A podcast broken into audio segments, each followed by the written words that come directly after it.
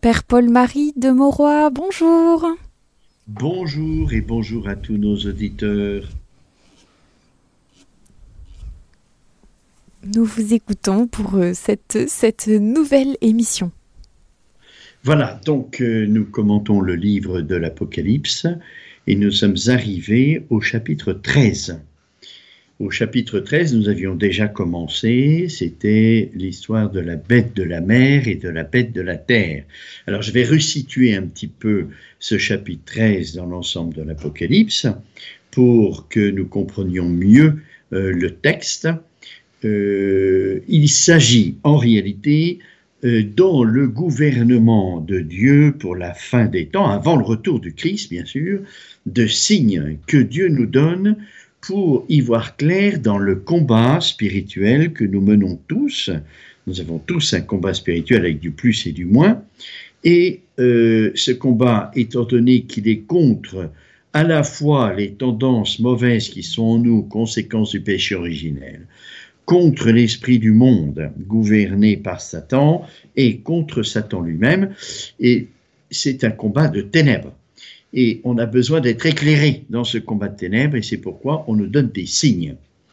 Donc ça, c'est au milieu du chapitre, de, au milieu du livre de l'Apocalypse, au chapitre douze, on nous donne ces signes pour éclairer, parce que nous avions vu que précédemment, les, euh, le combat était fort terrible, en particulier dans les trompettes au chapitre neuf, huit et neuf, Euh, les dernières trompettes, les cinquième et sixième trompettes, parce que la septième trompette, on est déjà au ciel, c'est fini, mais les cinquième et sixième trompettes, le, le mal est tellement subtil et tellement enraciné et enveloppé de bien que les hommes ne sont plus capables de faire un discernement.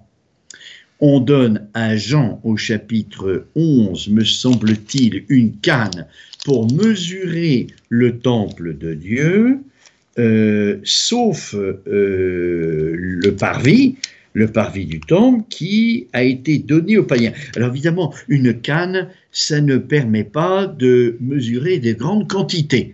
Ça veut dire que le temple, qui est le lieu de l'adoration, Euh, il y a peu, peu de le petit reste, le, comme en Israël, le petit reste qui reste fidèle, le parvis qui pourtant appartient au temple euh, est donné aux païens. Ça veut dire que euh, il y a deux types de chrétiens.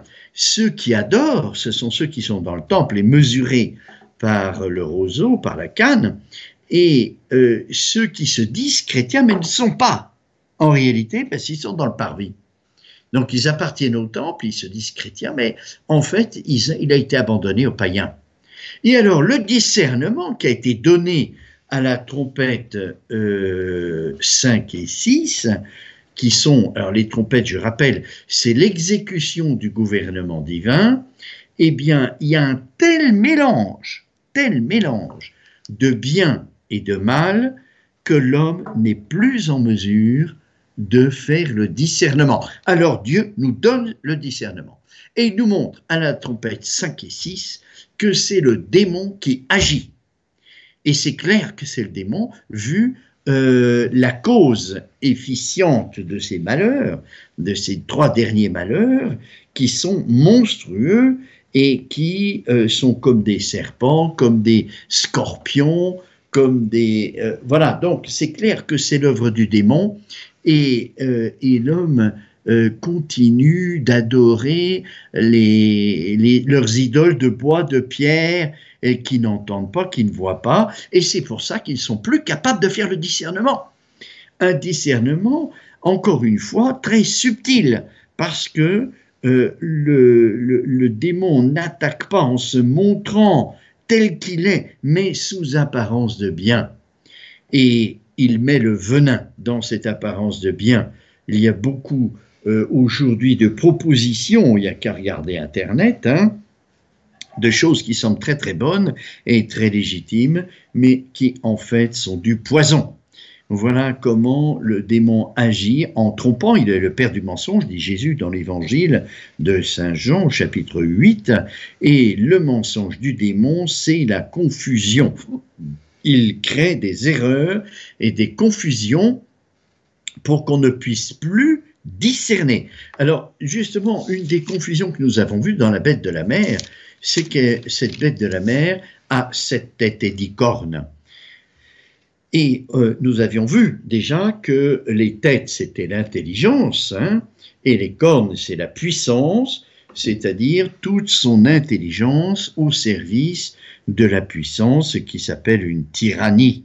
Hein, une tyrannie, et comment cela se fait-il? On pourrait aujourd'hui acti, actuer, actualiser euh, en disant, eh bien, c'est la parole, parce que la tête, elle parle, et cette tête, ça parle beaucoup.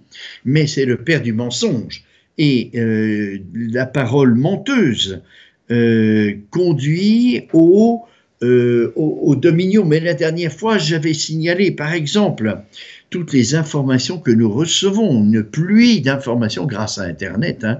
C'est formidable comme outil, parce que si je peux vous parler aujourd'hui, c'est grâce à Internet aussi. Hein.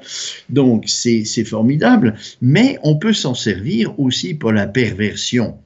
En donnant des informations, je suis très étonné en ce moment, avec le conflit euh, israélo-palestinien, de voir euh, sur certains médias Euh, l'une à la suite de l'autre, les, les, les dévastations d'une guerre abominable, euh, et puis on vous montre l'image suivante, le dernier chapeau à la mode.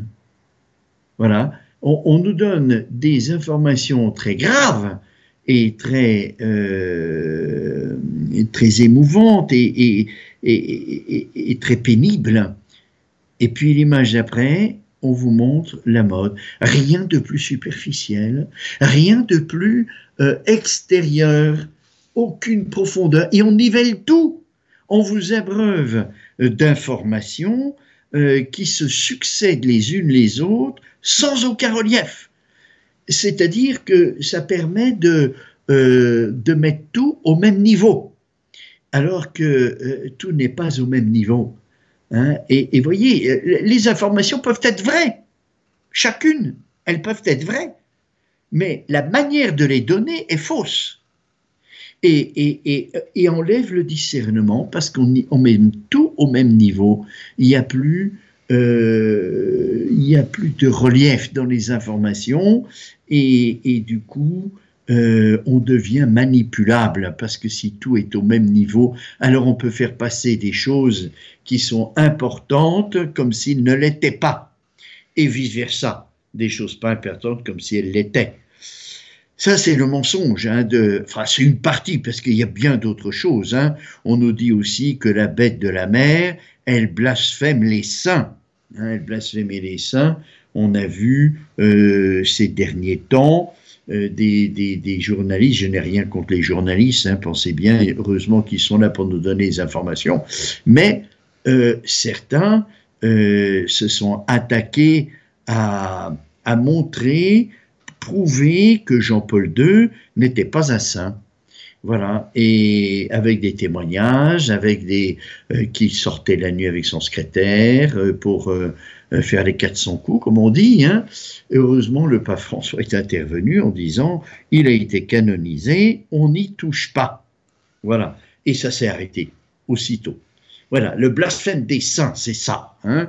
Et la bête de la terre. Alors, la bête de la terre, pourquoi est-ce que le dragon a suscité la bête de la mer et la bête de la terre? C'est tout simplement parce qu'il est en échec. La première réussite euh, du démon, ça a été euh, par rapport à Adam et Ève, avec le serpent. Et, et on retrouve ici au chapitre douze, euh, dans le premier signe et le second signe, c'est la femme dans le ciel et le dragon. Euh, la même tentation, mais déclinée, conjuguée d'une façon très différente. Euh, Adam et Ève, c'était le serpent le plus rusé, c'est-à-dire il tente par la parole, tandis que la femme dans le ciel, il ne tente pas par la parole, mais par la puissance. De sa queue, il balaye le tiers des étoiles et précipite sur la terre. Au début, il a tenté par la parole parce que Adam et Ève étaient dans une telle perfection qu'ils ne pouvaient pas être tentés autrement.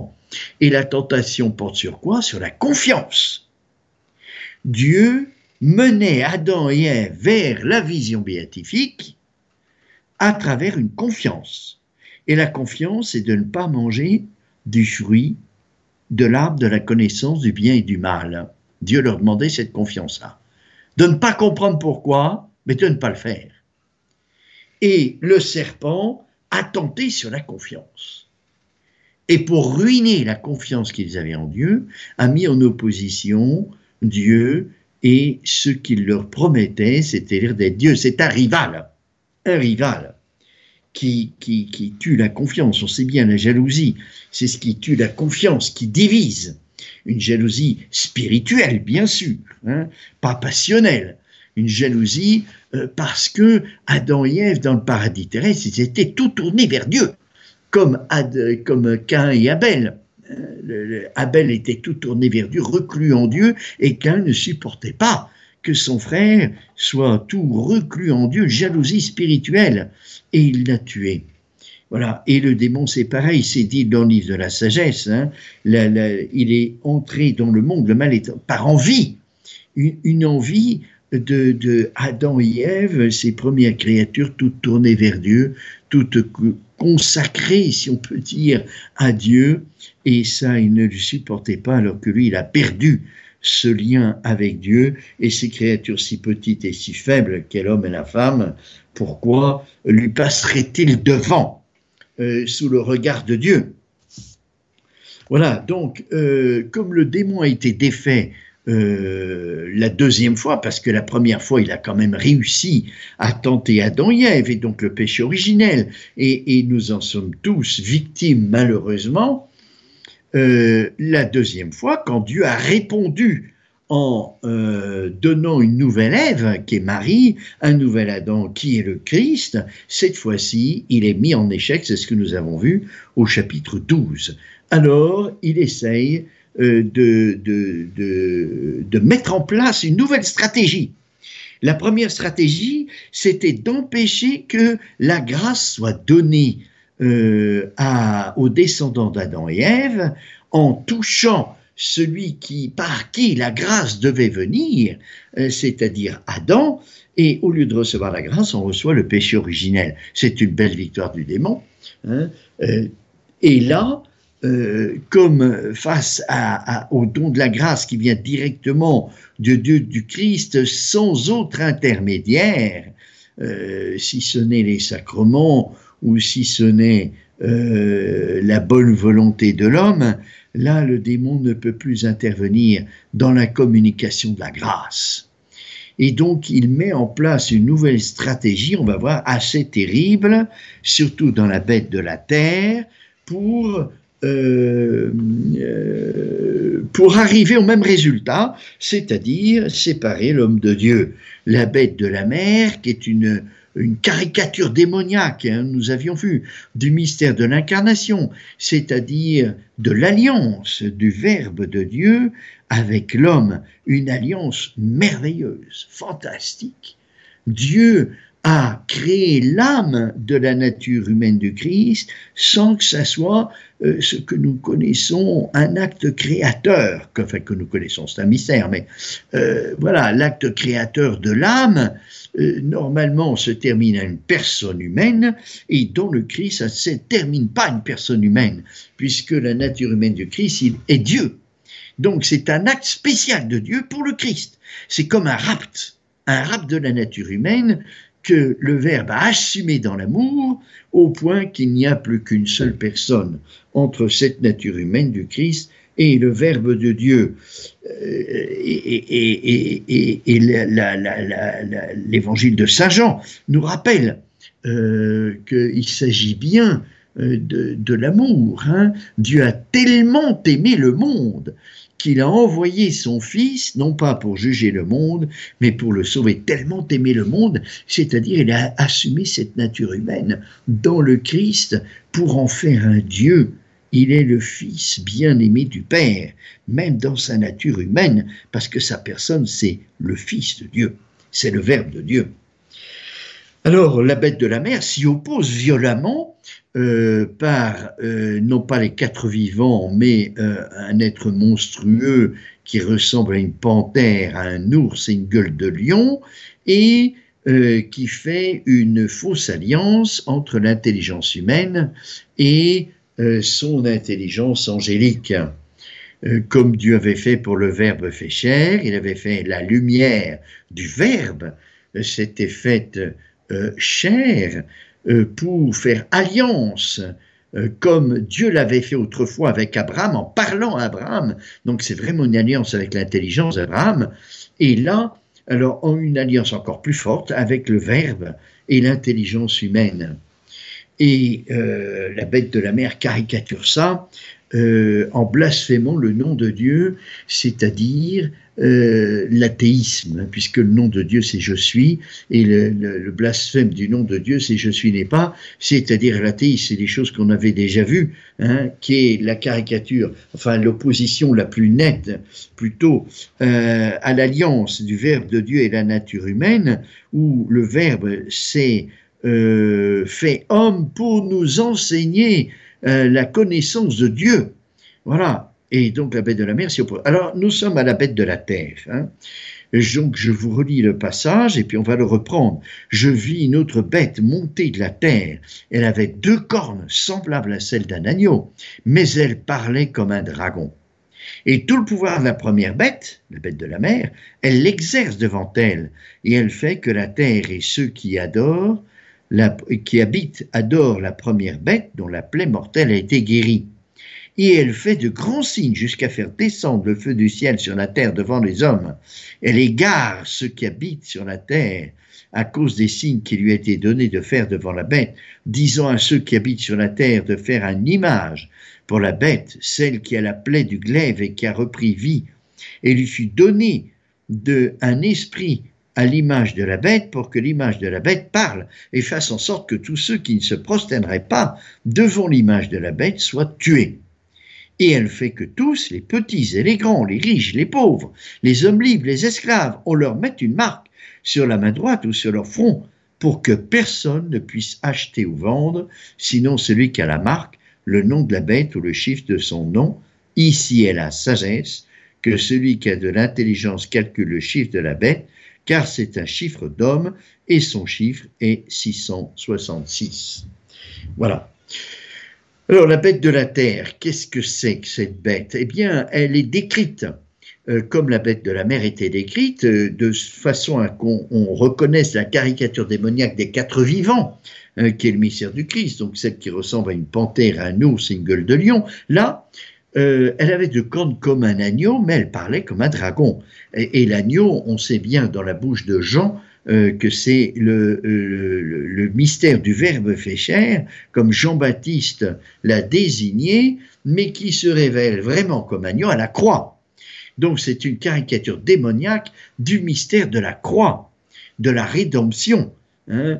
Euh, la bête de la terre se fait passer pour le sauveur, et en fait, elle parle comme un dragon. Elle ne peut pas renier son ascendance, qui est le dragon. Et tout le pouvoir de la première bête, c'est-à-dire la bête de la mer, elle l'exerce devant elle. Et elle fait que la terre et ceux qui adorent, qui habitent, adorent la première bête dont la plaie mortelle a été guérie. C'est-à-dire, elle est au service de la bête de la mer. Et la bête de la mer, on a vu, euh, c'était détruire l'intelligence de l'homme qui est faite pour voir Dieu, en lui faisant croire que Dieu n'existe pas. Si l'intelligence humaine est faite pour voir Dieu, créée par Dieu pour ça, eh bien, nier l'existence de Dieu euh, la détruit, hein, parce que euh, elle, elle pose un acte qui est contraire à ce pourquoi elle est faite. Donc, ça la détruit. Et la bête de la mer est à son service, et elle fait la même œuvre. Une œuvre euh, de, de paganisation, si on peut dire, hein, une œuvre d'athéisme, mais Euh, du côté euh, caricatural de la rédemption, c'est-à-dire du côté pratique. Vous voyez, la, la, le mystère de l'incarnation, c'est une alliance du Verbe avec l'intelligence humaine par la parole. Hein. Le mystère de la rédemption, c'est un côté pratique. C'est la rédemption par le don d'amour du, du, du Christ à la croix. Non pas qu'avant il ne se soit pas donné dans l'amour, bien sûr, mais c'était plus caché. Là, c'est révélé à la croix.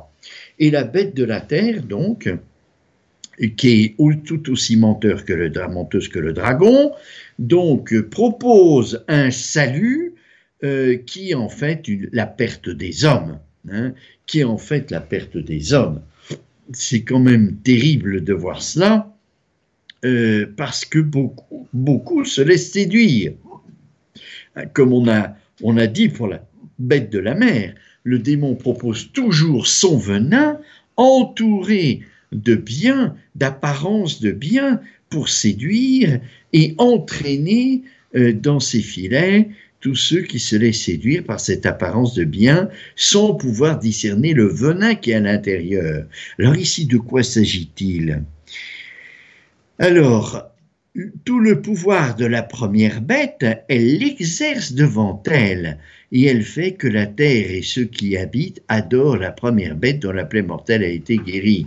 Oui, l'adoration de la bête de la mer, c'est-à-dire être relatif à ceux qui veulent euh, ce, cet athéisme, et cette fois-ci de façon pratique, c'est-à-dire au fond, Euh, supprimer la dimension religieuse. Hein, supprimer la dimension religieuse, c'est une forme d'athéisme. Hein, c'est la dimension religieuse, elle est naturelle à l'homme. Hein, euh, Dieu, on, on le sait au point de vue chrétien, puisque Dieu nous a créés pour lui, et donc il y a une dimension religieuse. Mais même le philosophe peut le constater, hein, qu'il y a une dimension religieuse. La religion a toujours existé parmi les hommes depuis le début. Hein. Euh, c'est une Une, une permanence dans la nature humaine que cette dimension religieuse. Et donc, si on l'étouffe, si on l'éteint, eh bien, on arrive à une espèce d'athéisme pratique. Voilà, donc au service de la première bête. Elle, alors, comment s'y prend-elle? Elle fait de grands signes, jusqu'à faire descendre le feu du ciel sur la terre devant les hommes.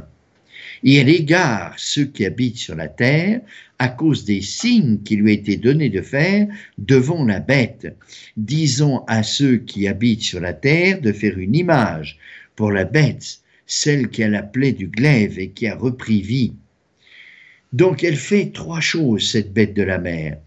Elle fait euh, descendre de feu du ciel sur la terre, elle fait une image de la bête de la mer et l'anime, et enfin elle marque d'un chiffre, six cent soixante-six, les adorateurs de la bête, de la première bête, euh, et ceux qui ne seront pas marqués de ce chiffre ne pourront plus ni acheter ni vendre. Alors, qu'est-ce que ça veut dire tout ça? Ces trois choses, hein, que fait la bête de la terre. La première, nous avions vu déjà, faire descendre du feu du ciel sur la terre, Jésus le dit, et c'est exactement la même expression que prend Jésus en Luc douze, euh, je suis venu euh, jeter un feu euh, sur la terre, et combien il m'en coûte que ce feu soit allumé. Et il parlait de sa passion, hein, c'est-à-dire répandre son amour, communiquer son amour, pour que nous devenions nous aussi source d'amour. Le feu embrasse tout et brûle tout, jusqu'à même son contraire, nous le voyons dans le sacrifice d'Élie, hein, l'eau, hein, qui devrait éteindre le feu, eh bien le feu arrive même à dévorer l'eau, parce qu'il le transforme tout de suite en vapeur et brûle, et augmente l'intensité du feu. Donc elle fait de grands signes, jusqu'à faire descendre le feu du ciel sur la terre. Donc nous avions vu la dernière fois que le symbolisme du feu, c'est à la fois la lumière et la chaleur, et la lumière, une lumière mensongère. Donc pas la lumière divine, c'est la divination, et tout ce qui se rapporte à la divination. Et puis le feu, la chaleur, une fausse charité, c'est-à-dire une aide euh, pour, en vue du bonheur. Hein. La charité mérite la vision béatifique, donc le bonheur, et on va remplacer ça par un faux bonheur, c'est-à-dire euh, ce que souhaite tout le monde, c'est-à-dire euh, se sentir bien. Alors ça, c'est extraordinaire, parce que euh, c'est tout à, c'est, c'est, c'est de plus en plus légitime. C'est de plus en plus légitime. Euh, Aristote dit que tout homme désire le bien, et quand euh, on, on interroge sur ce qu'est le bien, alors là, tout le monde diverge. Hein. Pour les uns, c'est la gloire, pour les autres, la richesse, pour les autres, et cetera. Et il ajoute, mais ça dépend aussi des circonstances particulières. Quelqu'un qui est extrêmement malade, eh bien, pour lui, le bonheur, c'est d'être guéri. Voilà. Aristote va montrer que, euh, au fond, le vrai bonheur est le même pour tous, ou du moins pour ceux qui sont en bonne santé, hein, pour ceux qui n'ont pas, euh, le, le, disons, l'homme commun, ordinaire. Eh bien, c'est la contemplation ou c'est l'amitié. Voilà. Il euh, y, y a ces deux orientations de, de bonheur possible, hein, qui est plus spéculatif, et l'autre qui assume plus toute la nature humaine. Et que fait le démon? Eh bien, il fait un monde tellement oppressant, un monde tellement étouffant, un monde tellement euh, avec des échéances, avec une rapidité, avec euh, l'homme aspire à se sentir bien parce qu'il est angoissé par toutes les contraintes. Les contraintes de sécurité, sous prétexte de sécurité bien sûr, hein, les contraintes de toutes sortes, dans le travail on n'en finit pas, de mettre des contraintes, et finalement euh, l'homme légitimement aspire au bien-être. Et voilà la confusion entre le vrai bonheur, qui est l'amour ou la contemplation, et puis le bien-être. Et euh, si on en croit Euh, le nombre de, euh, de lieux du bien-être qui se multiplient dans toutes les villes, les, les, les, euh, les, les lieux de sport, les lieux pour se détendre, c'est fou. Hein, et, et, et petit à petit, eh bien, l'homme, le, le démon propose aux hommes un... un, un bien-être qui, qui peut parfois être légitime tellement l'homme est oppressé et angoissé, euh, mais euh, qui le fait dévier du vrai bonheur.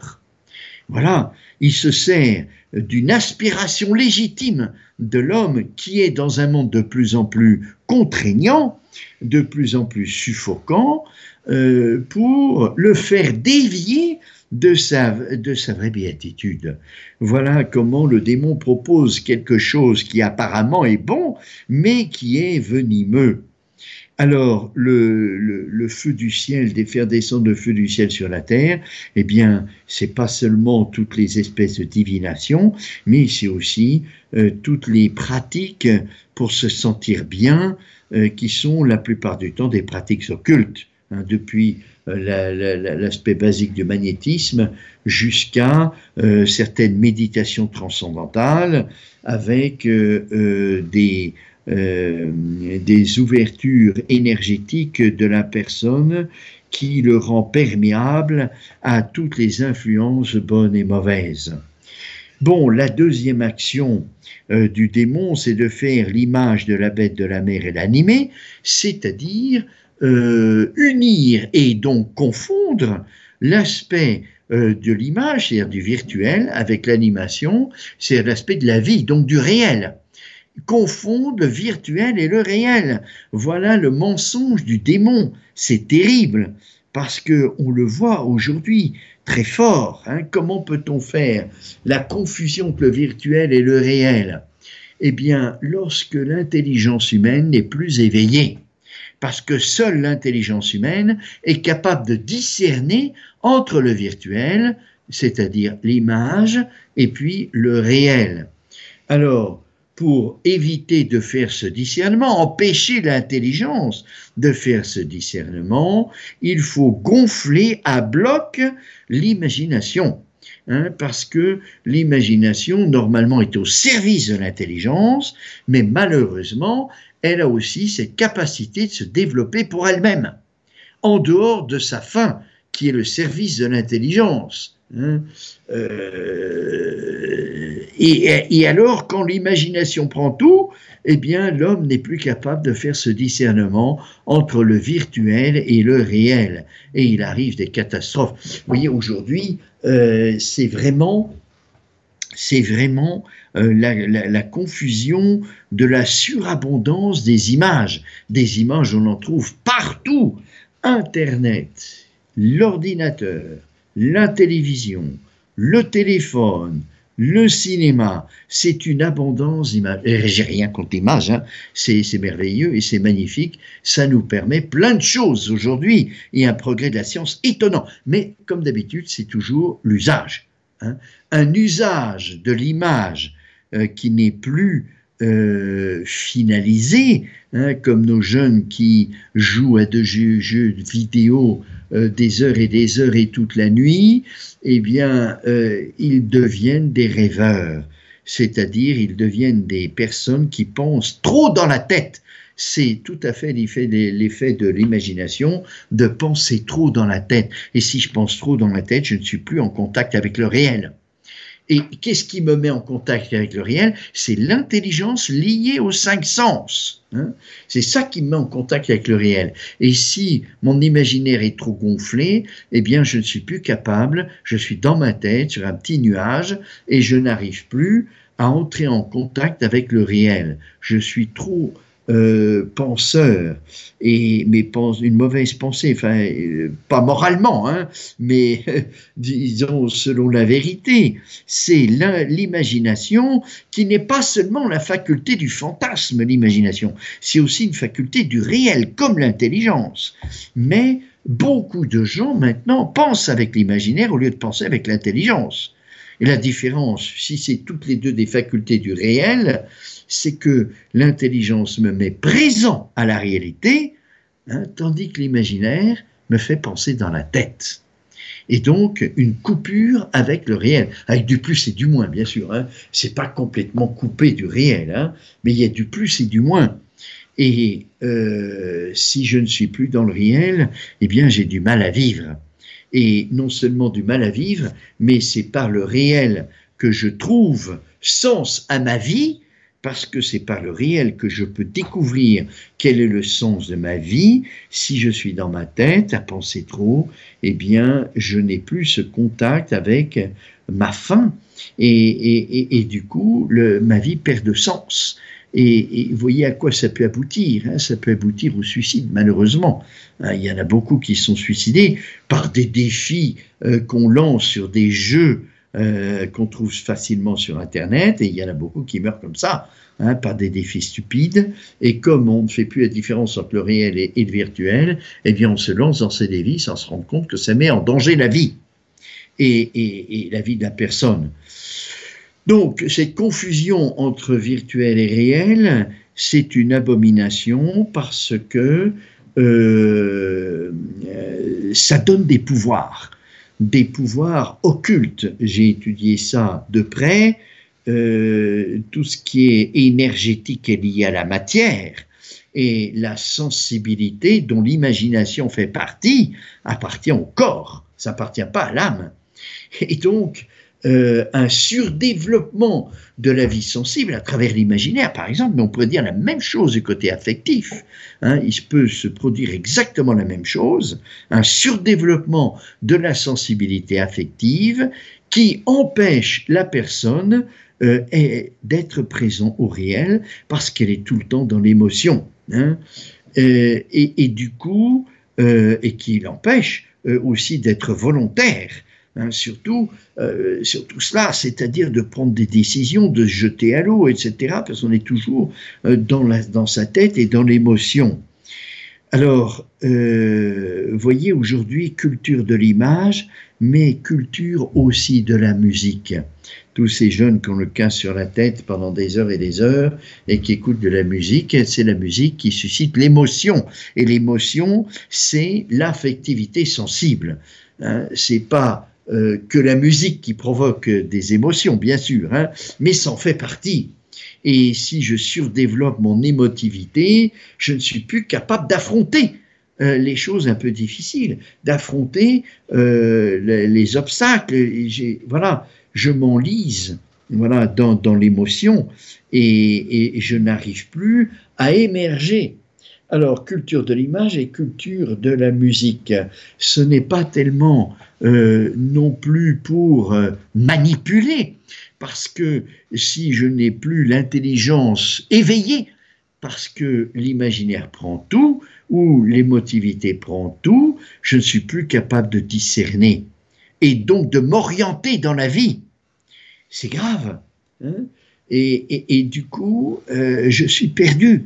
Je suis complètement, j'ai plus de repères. Hein? Les, les repères, c'est celle que, c'est ce que l'intelligence découvre comme vérité, hein? Qui sont des, euh, des, des, des, euh, des choses qui me permettent de jalonner ma vie, euh, de, de voir clair dans mon chemin. Hein, parce qu'il y a la vérité qui est là et que je la découvre de plus en plus. Mais si je suis trop euh, dans mon imaginaire, je n'y arrive plus. Euh, et donc, je ne peux plus faire de chemin. Alors, le but du démon, c'est pas tellement de nous perdre dans la vie. C'est beaucoup plus subtil que ça.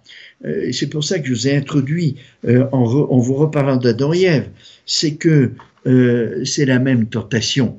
C'est-à-dire... Euh, ce qui nous relie à Dieu, euh, c'est la grâce. Et euh, dans la première tentation à l'égard d'Adam et Ève, il a réussi, euh, le démon, de euh, qu'on leur reçoive le péché originel au lieu de recevoir la grâce.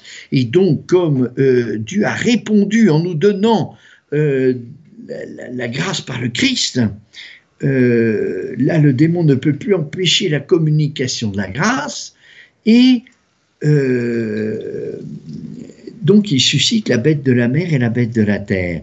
Et la bête de la terre, l'œuvre de la bête de la terre au service de la bête de la mer, c'est de rendre cette grâce qu'on a reçue dans l'essence de l'âme vaine. Puisque la grâce est dans l'essence de l'âme, elle se déploie dans nos facultés de l'âme, intelligence et volonté, à travers la foi, l'espérance et la charité. Et je vois que si ma vie spirituelle, au plan naturel, est endormie, parce que c'est ma vie sensible qui prend tout, la grâce, je peux l'avoir, elle devient vaine. Je ne peux plus m'en servir, parce que je vis au niveau de ma vie sensible. Et la grâce n'est pas dans la vie sensible. Voilà la grande stratégie du démon, d'endormir le chrétien en créant une culture de l'image et euh, de l'émotion.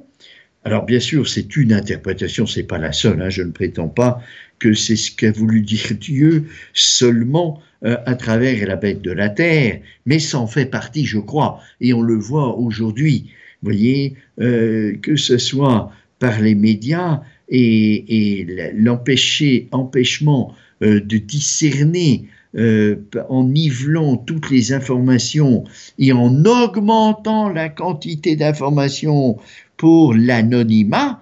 Plus il y a de quantité, plus on est dans l'anonymat. Et donc, il y a deux manières de relativiser euh, la, les choses importantes. Hein. C'est en les nivelant, en les mélangeant aux choses superficielles et c'est en noyant Euh, par la quantité d'informations. Alors ça, on voit bien que ça s'adresse plutôt à la connaissance, puisque la bête de la mer est une caricature démoniaque de l'alliance de Dieu avec l'intelligence humaine. La bête de la terre, c'est beaucoup plus pratique, hein, et on le voit bien.